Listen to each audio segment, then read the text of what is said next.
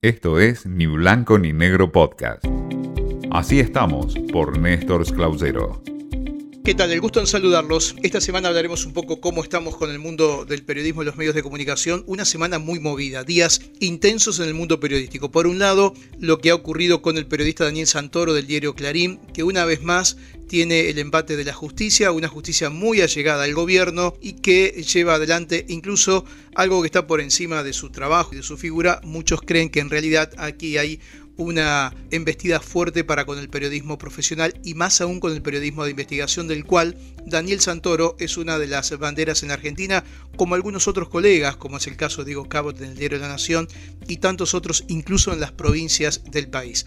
FOPEA, DEPA y la Fundación LED condenaron el nuevo procesamiento del periodista a Santoro. Lo hizo, recordemos, el juez Luis Rodríguez, que resolvió procesarlo por extorsión en grado de tentativa en el marco de una causa que lleva adelante la investigación sobre D'Alessio, el falso abogado, recordemos, aquel que apareció hace más de un año en distintos medios de comunicación, haciendo un lobby que, por cierto, no era nada santo. La entidad remarcó que la decisión está basada en la misma errónea y falaz interpretación que utilizó el juez Ramos Padilla, que era el anterior juez de Dolores y que ahora está a cargo de la justicia electoral en la provincia de Buenos Aires. El propio Santoro dio a conocer en sus redes sociales un mensaje de WhatsApp que le había enviado a uno de los personajes allí mencionado, con el cual quería contactarse como cualquier periodista de investigación para hacerle una consulta. Supuestamente con ese texto, que prácticamente no dice nada más que simplemente remarcarle que si él era esa persona se contactara con él en un teléfono del diario Clarín,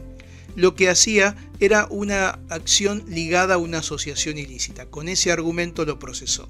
Veremos qué es lo que pasa, pero por lo pronto han tenido una instancia muy movida y que apunta a lo que es la libertad de prensa en el país. En otro orden, también durante la semana hubo una gran polémica con Marcelo Longobardi y una opinión que dio en torno a lo que ocurre con la democracia. Sectores que lo vincularon en un comentario que él mismo, Longobardi, lo calificó como desafortunado, erróneo y que se dio a mala interpretación, generó un gran revuelo en donde hasta desde el punto de vista político y varios periodistas querían condenarlo, simplemente y de manera final hay que decirlo, por una opinión. Una condena por una opinión, podemos compartirlo o no, puede estar en distinta dirección y desde ahí también se corren un poco los límites. Así que ha sido una semana y es una semana muy movida en torno a esta instancia que ocurre con varios colegas y obviamente con el revuelo que hay, con lo que ha hecho en su momento la grieta dentro del periodismo. Y lo último, y también al final el recuerdo para dos grandes periodistas, quizás enfrentados en sus estilos y por qué no ideológicamente, como fue Mauro Viale y Daniel Muschnik, dos periodistas que se fueron en estos días. Es conocido el caso. Viale, un hombre muy polémico en todo sentido, creador de un estilo, con una personalidad muy especial, un gran productor, generador de contenidos, y Daniel Muschnik, un docente, un gran periodista de la gráfica, un gran lector y obviamente historiador, porque desde allí también formó gran parte de los libros que en los últimos años ha publicado. Así que el recuerdo para ellos dos desde este espacio. Nos encontramos en la próxima. Que sigan muy bien. Esto fue Ni Blanco Ni Negro Podcast.